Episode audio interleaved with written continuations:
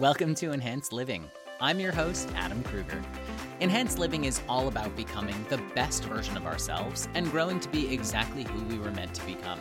Now, I've been through so many ups and downs in my life, and the one thing that I've learned is that there's always a next step to take on our path and our journey in this life. No matter how successful you currently are, there's always a way to be a better version of you. This podcast is all about figuring out that process. Through my own insights and interviews with extraordinary people, I hope you'll be inspired to evolve and become the best version of yourself. Let's jump right in. Before we dive into this episode, I wanted to give a little preamble because, full disclosure, this interview was recorded back in April of 2021. So the COVID 19 pandemic was still uh, relatively raging, I want to say. Um, and the subject matter of this interview uh, centers around grief. And so I wanted to make sure to put this out there because people deal with grief in many different ways. And I really believe that everything that Kristi has to say is is really really beneficial and it was a really great interview. And so I do truly believe that a lot of this is still very much applicable today, but I just wanted to give you some context before we dove straight into the interview. So without further ado, my interview with Kristi Hugstad is right now. Enjoy. Thank you again for tuning in today. Um, you know, there's all sorts of different things that we go through in life, and a lot of the times it brings us things that we do not want. Um, take the last year and a half or year, for example, a lot of people have been dealing with uh, an awful amount of grief, and we have someone on the show today who, well, she's a specialist in this. She's a lifelong athlete and fitness professional. She's got her degree in exercise physiology. She's a certified grief recovery specialist with a focus on suicide prevention. And her book, uh, Be You Only Better, is out currently right now. With me on the show today is Kristi Hugstad. Kristi, thank you so much for being with me today. Oh, thank you so much for having me. Oh, it's it's it's honestly my pleasure. I think that the the area where you work is is one of those areas that's kind of it's like sticky you know? It's it's a it's a thing that a lot of people want to avoid because grief is is just it's such an overwhelming emotion. And it's such a it, it's a thing that most people really really try to avoid which i think causes more grief in in that you know in that avoidance or the or the attempt to avoid it right? So um, before we jump into the book i just want to talk about how you got into this field of work and and and really what made you specialize in the area that you're specializing in. So can we can we discuss that for a little bit?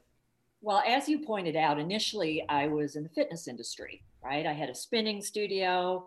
Uh, my husband and I had a big gym. Uh, we lived near the ocean, and life on the outside seemed perfect. But what people didn't realize is that my husband was suffering from depression.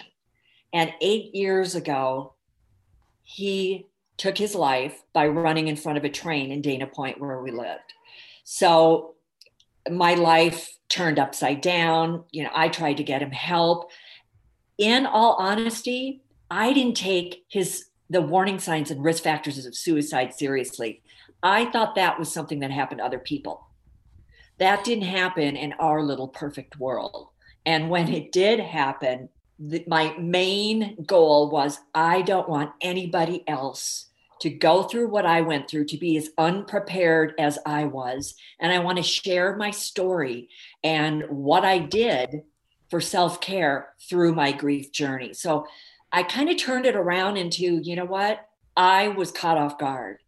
I learned the hard way. So I can help other people not have to go to the depths of the pain that I did by sharing my story. So that's when I, I got into the grief counseling and I started out writing my story and then tips for self care for anybody going through grief.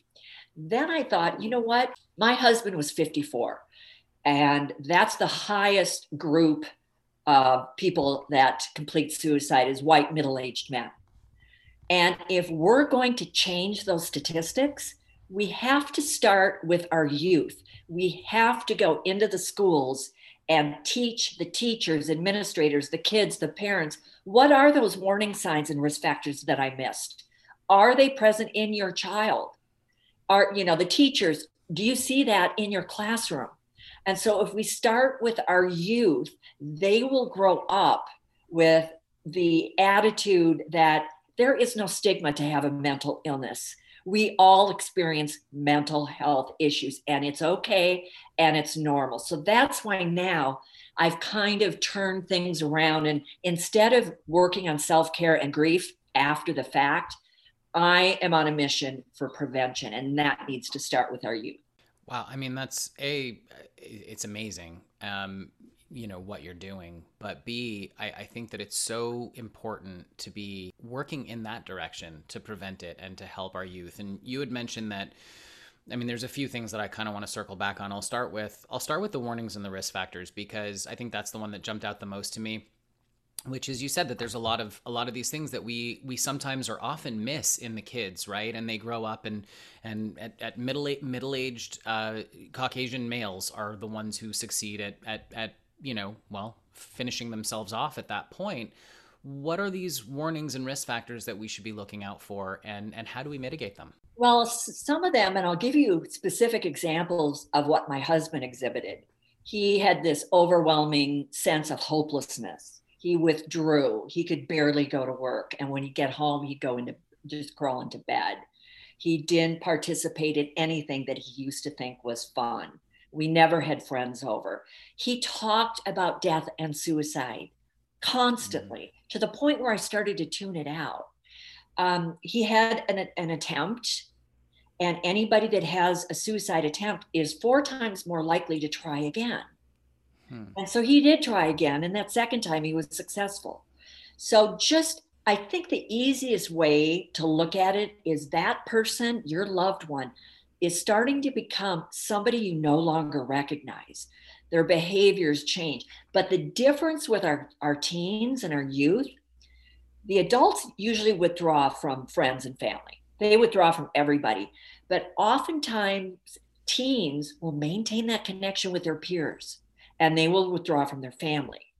So hmm. don't ever, you know, let your guard down and say, well, hey, you know, my son or my daughter is still hanging out with his friends, so he must be fine. He must not be depressed because it's a little bit different with our young people. So just what you know lack of hygiene is your kid getting up and not caring about what they look like they're not showering they don't dress like they used to um, they're they are turning to drugs or alcohol to numb the pain. So there's so many different risk factors and warning signs, but the overall picture is is your loved one becoming someone you no longer recognize? Mm, yeah, that that makes sense. You know, there's there's a stigma, or at least there has been a stigma around depression. You know, um, in the last several years, you've you've definitely seen lots of uh, a lot of things happen where I mean, you know, Robin Williams, uh, Chris Cornell, Chester Bennington from Linkin Park. These are all, I mean, they fall right into that you know middle-aged male white male category you know depressed and i i remember when when it was going on being a shocked and just completely you know bowled over by the whole thing because it's just you know you see these people who are so successful at the top of their game and yet we don't realize that internally they're struggling with this this this the depths of despair and you know, I, I remember reading a lot of stuff about people going, well, oh, they're they're cowards. They took the, you know, they they left their families, so on and so forth. And and I know that that's not true. And I'd like you to shed a little bit of light on that because I think that uh, it's important for people to understand that this is something that is not about other people. It's not about it, it's it's they're so their their sense of self-worth is so low at that point that they just feel like they're be- that everyone else would be better off if they weren't around or the pain just is too much that they can they can't bear it. So can you shed a little light on that? I remember several people at bill's memorial saying how selfish was bill. And I, I left this part out but the train that bill ran in front of his father was a passenger on that train. Oof his father was 80 years old. He was coming here to visit. Bill knew his dad was on the train. And so the comments, one after another, was how could Bill do that to you? How could Bill do that to his father, knowing he was a passenger? But what they don't realize, and like you said, you, when we hear celebrities that take their own lives, you know, Kate Spade, Anthony Bourdain, for us, it's out of the blue and it's shocking, but we don't know what's going on behind the scenes.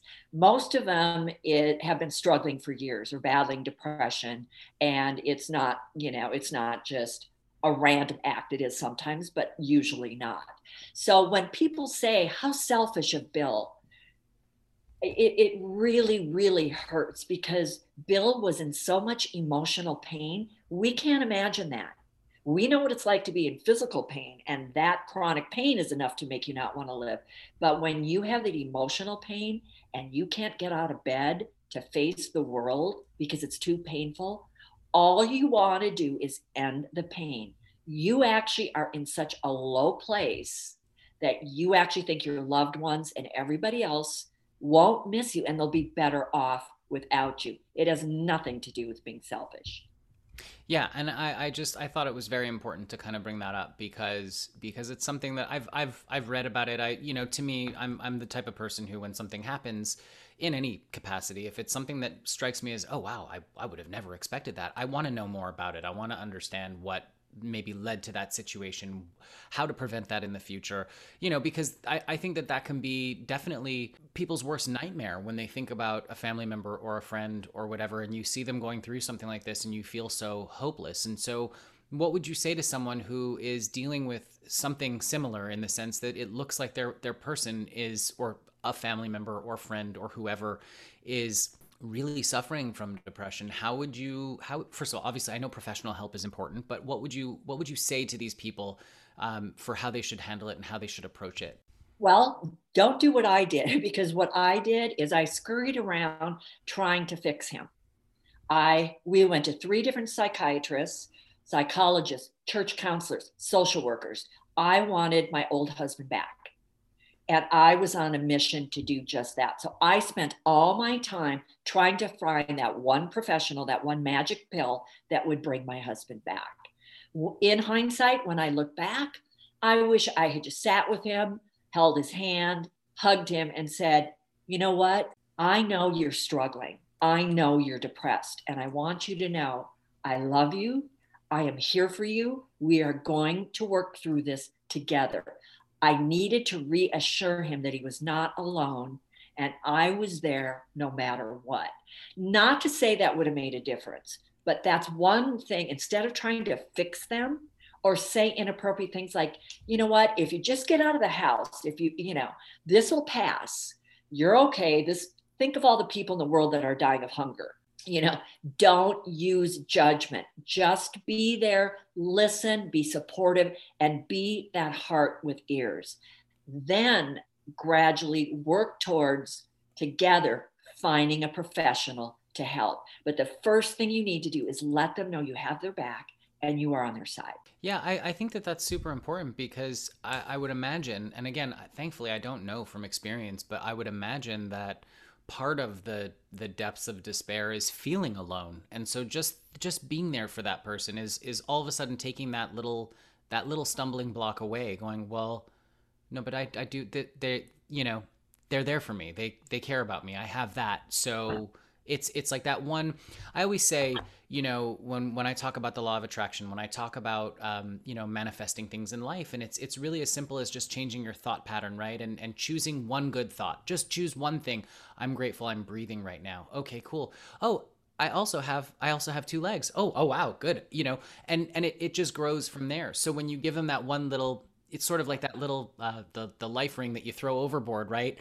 They have something to grab onto and then once they have the thing to grab onto we can start to pull them into the boat. You know what i mean? And they they feel like they are a burden to you. And bill said that to me so many times. You know how do you put up with me? I'm bringing you down. I'm a burden. You would be so much better without me. All of those statements are warning signs. Right. So reassure them that they are not a burden. You love them. You are with them 100%. And it's a journey that you're going to go through together. So the reassurance is a big factor. Yeah, I, I think that that's that's definitely helpful. I mean, I, I always know that just having someone on your team can be so powerful. I want to talk really quickly about, uh, well, not really quickly, but definitely in depth at this point about your book. It's it's be you only better. Can we can we talk about that? Because I know that this it all kind of sprung from the same source, right? Where a lot of the times in life we're hit with something and and we can go one of two ways. We either you know recede further into our shells or we expand and go you know what? How can i help others? Which is obviously the path that you've taken. So can we discuss the book real quick? Well when i was thinking you know how can i help our young adults and everyone else because i put that in the subtitle not get to that place where they need professional help, not get to that place where they're so depressed that they can't function. And that starts with self care. But what I found in all the different books that I read, it's, you know, be grateful, uh, get exercise, eat a healthy diet, get lots of sleep. And that's all well and good. But nobody actually explains how to get started. You know, and especially young adults don't say, be grateful. They don't know how to do that. So I made my book a little different and geared it towards young adults, which I think actually is better for everybody. And at the end of every chapter, it's how to get started, right? So if I'm saying you need to be grateful, here's how to do that. And then I talk about check ins and being present. And then I check in with them throughout the book so that they understand what I mean by that. And then I also include the science behind it because for me, and I'm a, a licensed teacher, if somebody tells me you need to be grateful, my first response is why? what is that going to do for me? Right. So at the end of the, the actual chapter, there's the science behind it, what it does to change your brain chemistry, and then how to get started. So it's a little bit more of the complete package of self care rather than just giving somebody a bunch of self care tips. I love that. I, I think that it's. I mean, as as someone who's very much empirical myself, like I, you know, you can tell me everything, but until I go and experience it for myself, I'm not going to understand it. And that I feel like that's the vast majority of people. You know, you can empathize, you can you can sort of imagine, but until you're in the actual position, you just don't know. And so I think that it's so valuable to be able to to tell people why and what this is doing to your body. Um, Dr. Joe Dispenza talks about. Uh, I'm sure you smiled as I said his name. So you know he's he's someone who talks about the scientific aspect of meditation and what happens physiologically and neurologically in the body as you meditate, as you you know bring in these good positive thoughts and start visualizing. And I found that you know for the people who are very um, I want to say anti-spiritual or anti, you know, the what people might call woo woo mumbo jumbo nonsense, you know, which by the way, it's all energy. So, you know, you can call it whatever you want. But I find that that's a really good way in for people who don't, who, who think more scientifically as opposed to more emotionally, right? So, uh, when we talk about gratitude, what would why why do you say it's positive uh, or or good for you to to live in gratitude? Well, it's it's it changes your brain chemistry that's what self care is all about. All of these self care tips combined actually change your brain chemistry, raise different neurochemicals in your brain to make you a happier, more positive person. That's what we all want. And when you realize you can do that yourself by just changing your thinking, it's really inspiring. So when you raise the serotonin or the dopamine levels and the endorphins in your brain. You know, when you go exercise, right? You go for a run or a bike ride, you don't really feel like going. But when you come back, you say to yourself, I'm so glad I did that. I feel so much better. There's a reason for that. It altered your brain chemistry.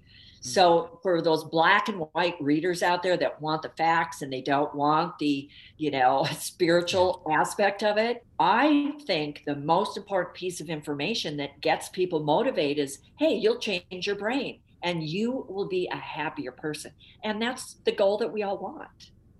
I agree, and I think that we'll take it a step further because I, I, think a lot of people were would possibly go, okay, great, so I changed my brain chemistry, but it doesn't really change my life. And I, I, I, disagree with that. I think it does change your life, and I, I think you would probably be on my on my side on here or on this point, I should say, uh, and and you would agree that it does change your life. And can we can we touch on that a little bit? Because why does happiness change your life? It changes your life completely because the energy that you're putting out is positive, and you are attracting good things in return everything in life is about your thought patterns and the energy that you're putting out to other people. And in return, you are going to get only positive results. So, you know, when you're working out and you feel good, you're more apt to pick up the phone and call your parents and you make their them happy they invite you over it's changing everybody's attitude so it's got to start within you and it's got to start with the way you think and the energy that you put out there. Yeah I, I, I definitely could not agree more. It's it's one of those things where I, I've I've spoken to a lot of people about this very topic, and and a lot of the questions I get in return are, are you know exactly like, well, but so okay, so I'm happy, but that's not going to change my life. And I love that you just touched on the fact that yeah, it does because everything is energy. Scientifically, that's proven. I've said it a million times on the show. There is no difference between the table and the air uh, as far as the, the the molecules that are going on. It's just it's just the vibration of the frequency or the frequency and vibration of the molecules and the composition, and that's it. But it's all the same stuff. It's made of the same stuff. So when you think of it from that perspective and knowing how energy works, where like attracts of like, kind right so if you're in a good space and you're and and the practical application is simply this if you're happy like you said you're you're willing to go and pick up the phone and call your parents or you're willing to maybe smile at that stranger as you're passing them on the street who then all of a sudden goes wait don't i know you from some no. Oh and then you end up with this new friend for no reason that all of a sudden ends up booking you a new job for whatever reason and your whole life goes off in a totally different direction. And so i just i want to say for my listeners out there you know obviously you've been listening for a while but the fact of the matter is is that if you if you set your intention if you if you try to always look at the positive side of things if you try to do things that change your brain chemistry to put you in a positive perspective you you're going to create changes that ripple out that you won't even know about for possibly a very long time and things that are going to happen immediately. But the fact of the matter is is that this is such important work. So I just wanted to touch on that, and I, I just I think it's wonderful that, you, that that this is the direction that you're taking with everything. Well, people don't realize that they can change how they think. When you wake up in the morning, I don't bounce out of bed. I'm usually not in a great mood, but I do not have to stay there. So if you practice gratitude and think of three things the minute you wake up that you are grateful for, you are changing your whole attitude and outlook for the day. So you have the ability and the power to change the energy and set the intention for your day. It's up to you. It's so true. And Kristi, when you when you speak to uh, groups of people, can we touch on some of the things that you you discuss and how you like little tools? I mean, I know we've we've touched on you know gratitude, we've touched on you know getting active and going out for that run. What are a couple of other little tips that we can give um, the listeners today that would help them kind of maybe turn things around when they're feeling sort of in the doldrums and sort of down? Because I feel like if we can if we can catch ourselves as we're on the downslope and then pull it back up, as opposed to allowing that downslope to get down to the bottom of the hill, it's a lot harder to get up from the bottom than it is from midway, right? Well, I think one of the most important things is getting adequate sleep. Mm-hmm. I don't know about you, but if I have a bad night's sleep, my next day is not productive. And that's just one one night. And so in my book I talk a lot about what happens after one night's missed sleep, two and three. And you can actually go from a point where you know the, those days where you you can't find your keys and you know they're they're in your hand or the when you're not sleeping you're not you you lose sense of awareness around you and that's when you get in those fender benders and whatever. You don't necessarily track it back to lack of sleep but after uh, two days of two nights of missed sleep you actually have micro sleeps where have you ever pulled into a parking space and you don't even know how you got there? You don't remember right? And your brain is actually falling asleep for a few seconds and you're not even aware of what's going on. And then eventually you can start to hallucinate so when you are not getting adequate sleep and setting yourself up for that sleep, your life is going to be so compromised. For kids in school, you know, they're going to put their head down on their desk. They're not going to pay attention. If they're spending three or four hours on Zoom, they're going to get nothing out of it because they can't focus. So it affects every area of your life. So to me, that's probably the number one place to start. And in my book, I discuss what to do, you know, to set your room up for a good night's sleep. Oh, I love that. I think it's I think sleep is so important and I know that it varies for different people. So, you know, when when you're listening right now, just understand that whatever whatever adequate sleep means for you, uh, just make sure to get that. We all know what we function with, and the truth is is that we could all probably do with about an hour or two more, um, just because I think a lot of people are definitely sleep deprived. Um, I would be remiss if I didn't discuss the big elephant in the room, which is you know this last you know 14 months, the the pandemic that we're we're in the midst of still, or sort of starting to see a light at the end of the tunnel. Um, you know, there's been a lot of issues that people have been dealing with as far as uh, physical goes. You know, people are losing hair, people are, are super stressed out, people are, you know, there's a lot of stuff that people are dealing with. Can we talk about this from a grief perspective? Because I do think that we are dealing with a global um, sort of underlying grief slash anxiety slash stress uh, especially heavy in those who were really affected uh, work wise and, you know, obviously family wise. People have lost people. Can we talk about that real quick? Because um, and, and really specifically what I want to talk about is is what you think about the grief of the situation because I don't think a lot of people talk about it. I, I think that a lot of people are just trying to you know motor on and push through and not allow themselves to feel the grief, which I think is important to understand and go, oh wow, you know yeah, this happened. I, I, was looking at photos from like the year before when things were perfect, and I burst into tears because, and I didn't realize that it was this underlying level of grief of, of where we were. You've been in survival mode for so long, and you can only be in survival mode for, for so long. So, one, I want to touch on that and why it's important to feel the grief, and two, uh, just a couple tips on how we find our way out of it as we move forward. Well, first and foremost, you have to really know what grief is because I'm finding that people associate grief with death. Mm. So when you are grieving losses other than death, like loss of security, loss of connection with family and friends, you know, loss of routine, people think, well, nobody died. So why why do I feel this way?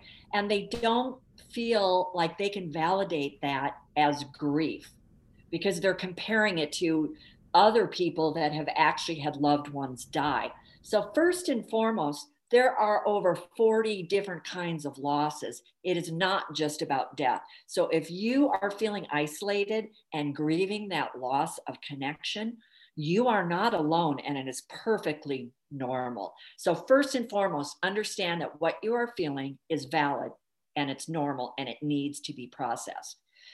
Also, realize that grief is a journey, it's not a destination. You are not going to just figure this out in one day.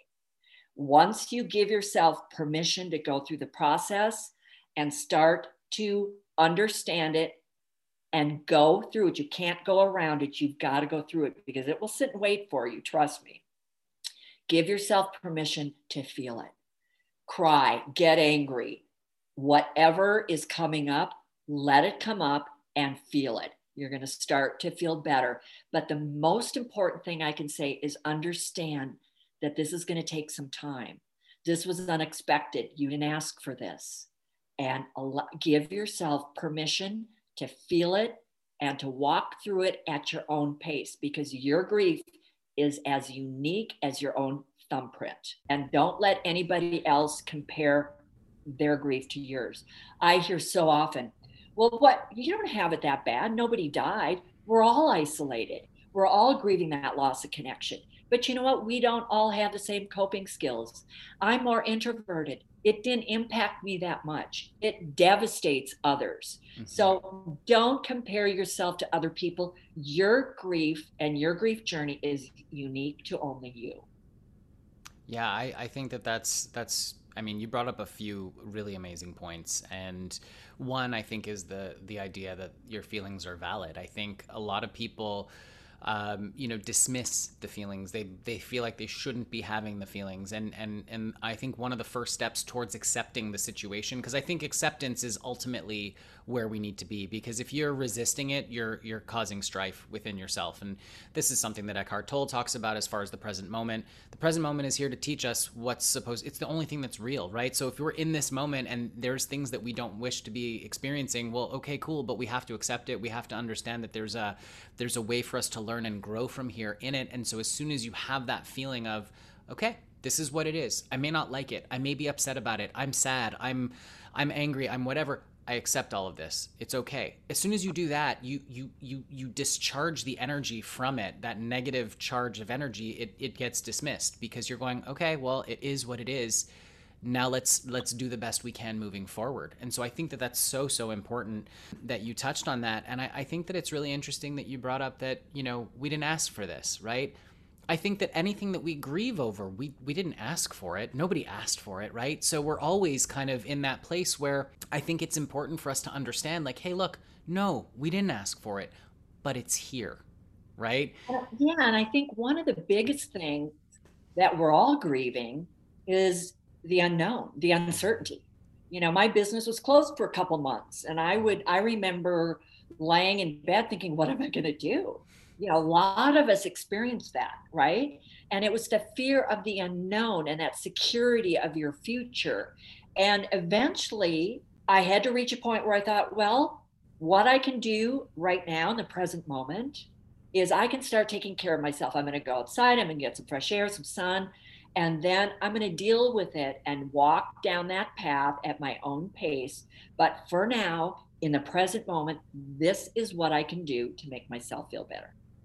Yeah, I think that's I think that's not only not only powerful but so important for people to understand that whenever you find yourself in a situation that you don't want to be in, instead of focusing on the things that you're not ex- excited about or the things that are, you know, holding you back or or or the challenges, focus on what you do have control over and and take action with that. And sometimes that action means, you know what? I'm going to take a nap right now. Like and that's okay. Like whatever it is that's going to help you come out of it at the end of the at the end of whatever activity is that you're about to do, making you feel a little bit better. It's again reaching for that just better feeling because you're not going to go from despondent to ecstatic in one fell swoop. There's a whole bunch of stages that you have to cross through before you can go, you know, from one extreme to the other, right? So always reach for that next level up, right? Right, and I also think it's important for people to realize when you're not in the best place. When you're having that really bad day, give yourself permission to do the minimum. Mm-hmm. There are days when I need to make some phone calls to insurance companies or just some calls that to, you know, get my taxes in or whatever. And there are days where I think, you know what? I'm not up for that today. I'm not up for that right now. I'm going to give my permission myself permission to just do my laundry, get some exercise and do the minimum. And that's okay. You don't have to be super productive and get everything done on your list every single day. So I also think people need to realize be kind to yourself. Treat yourself like your own best friend and you know to, and take care of yourself put yourself first before you can help other people yeah, I agree with that wholeheartedly. I think too many people um, we we treat ourselves so much worse than we treat everybody else. We're so hard on ourselves, and we we just allow people to, you know, we allow them the leeway, but we don't allow ourselves the same thing, which is crazy to me. It is, and if you don't get the things done that you planned on, you shouldn't be so hard on yourself. It's okay you can do it tomorrow or the next day or within the week. Because when you continually disappoint yourself because you don't feel like you're accomplishing what you should, that leads to low mood. And that's exactly what we're trying to avoid right now. Yes, I love that. So now your book can be found on Amazon. It can be found uh, pretty much where anywhere books are sold, right? Yes. And can you tell can you tell everyone where they can find you? The best place to find me and all my blogs and information, my other books, is on my website at thegriefgirl.com. Amazing. And then uh, before I let you go, I do have to ask you one question um, that I like to ask all of my my guests. Um, and and this is really we've touched on so many different things here, but if there was one thing, one bit of advice that you would give to my listeners as far as how they could help themselves become the best version of themselves, just one point that you'd be like, you know what, do this, what would that be? I would tell your listeners to put yourself first. Hmm. Just like we talked about earlier, suicide, is that a selfish act? No. Is putting yourself first a selfish act? No. You have to put your own oxygen mask on first before you can be a benefit or help to other people. Self care is not selfish, it's necessary. Oh, I love that. And I so, so, so agree because you cannot give from an empty cup, right? Yes, exactly. Let your cup run over and then and then give the excess. Thank you, Kristi. Thank you so much for taking the time to be on the show today. Again, uh, I will post all of her information in the show notes below. Um, Kristi, thank you. Thank you for having me. Thanks for listening to this week's episode of Enhanced Living. If you enjoyed what you heard today, share it with a friend. And if you haven't already, kindly subscribe, rate, and review the show on your favorite podcast player. If you have any questions, comments, or feedback, feel free to reach me directly at enhancedliving.net. Have a great day.